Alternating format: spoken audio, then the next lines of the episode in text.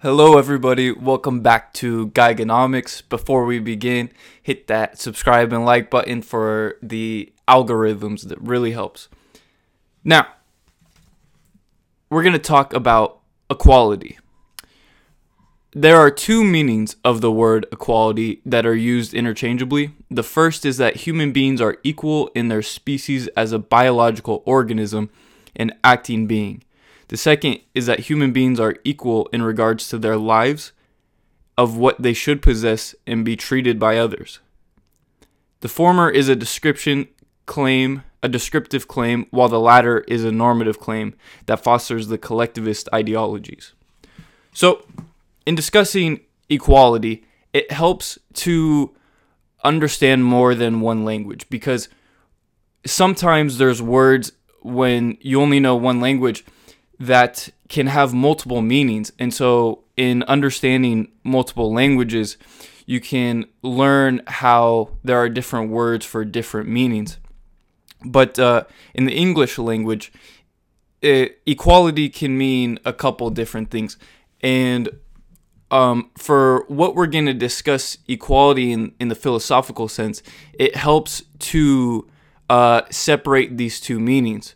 So, in the one sense, when we talk about equality, we're talking about um, equality of species in the sense that human beings are equal in regards to their uh, DNA structure. This is their their biological composition in their um, uh, in the fact that they're living and breathing organisms in that humans act. You cannot not act. So, in the praxeological sense, human beings are actors, and we move um, uh, in the in this sense.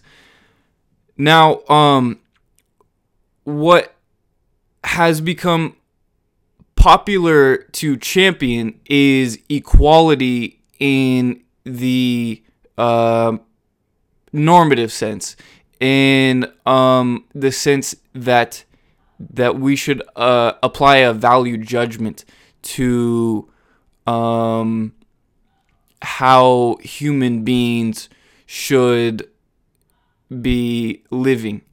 Uh, now, um, what you can see today is that it's popular. It's been popularized by uh, the universities, it's been popularized by celebrities, by athletes, by um, corporations to champion equality. But this is uh, uh, there's nothing behind it. It's not it's not weighted on anything. You know, um, uh, before we talk about individuals, we can look at the the the nations, and there's no equality of nations. Um, you have nationalism, which is the exact opposite of equality, which preaches that one nation should be better than the others, and they they promote this um, uh, nationalist isolationism or autarky, where the nations are um, sufficient on their own means, and uh, this this is the opposite of uh, individualism or the philosophies of uh, laissez-faire, laissez-passer, or um, free trade. Uh, to the, the, okay, so equality among nations would be impossible. Um, on the nations alone, you have um, geographical factors that play into uh, whether nations are able to have trade by sea or by land or by coast or by plane. Um, you know, whether one nation can have uh, ports, several ports, or only a few ports, or whether one country has no coastal region, and so they're not able to uh, access the um, coastal trading as much as a, a, a land um, or a um, sorry a, a excuse me a, uh, a coastal country is able to or an island country is able to and so um, when when you look upon uh, also the um, latitudes and the long longitudes uh, different countries are able to grow um, different types of crops. Uh, some are better at tobacco, some are better at cotton, some are better at fruits, some are better at um, roots and grains, and um, and this plays into humidity. You know, the weather is not equal in regards to where it rains more often and and where uh, it is more humid or where it's more dry. Um, and so, in this sense, uh, even within the same nation, you have states that have very different geographical um, factors, and and so this makes it very difficult to even uh, entertain the possibility that we can grow the same products among these same states or nations. But if we look at uh, David Ricardo's um, insight of uh, uh, of comparative advantage, you know, even if a country lacks the ability to grow or specialize in in industry or manufacturing a product um, as much as a, another com- competing nation or state, it still benefits the less productive producer uh, state or nation to produce something else, um, or or the product uh, that they're they're marginally um, able to produce. Because when free trade is allowed and you eliminate tariffs, you eliminate protectionist laws, um, then consumers are better off. They're served better from um, more available products at lower prices. When you impose tariffs, when you impose protectionism, and um, try to enhance a domestic market, all you're doing, I mean, and you can impose your unions and, and trade laws, but although you can increase um, monetary wages, um, real wages aren't are not increased. Uh, if anything, prices on the domestic markets for goods have gone up, and um, so although monetary wages can can be increased and boasted by the governments and the champions of the governments as helping the people, it, in essence, the real wage has not increased above the marginal utility of labor or the productivity.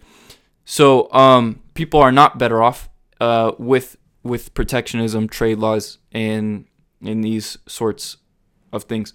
Now, um, when we talk about the individual level, uh, many people point out that you know some people aren't as good of basketball players at other people as other people.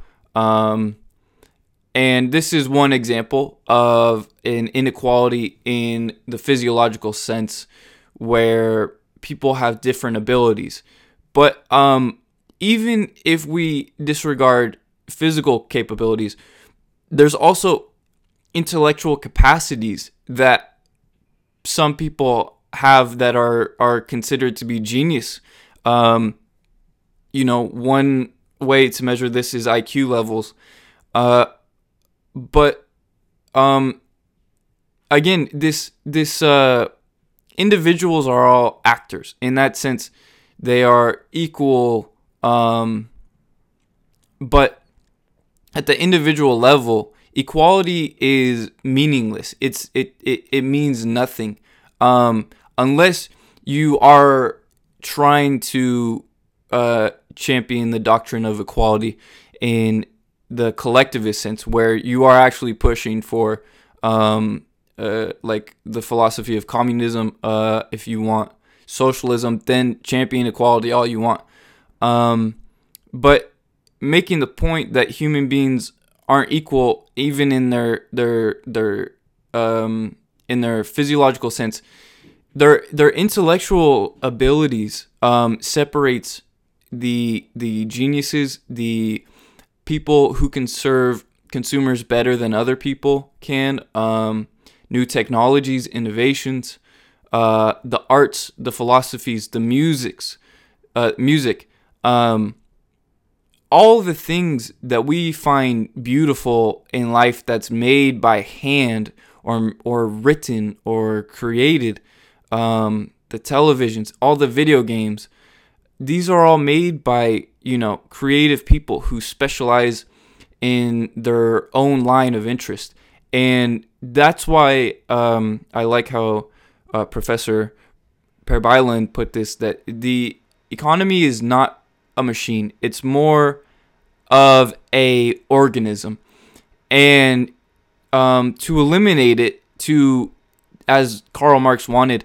to eliminate the market, is to completely alter what man is, what he does, um, and and substitute it for this these socialist uh, policies, these government caretaker policies. And this can happen. It has happened before. But what you have seen is that consumers or people are taken care of, but they're no longer served by the entrepreneurs who provide goods and services on the market.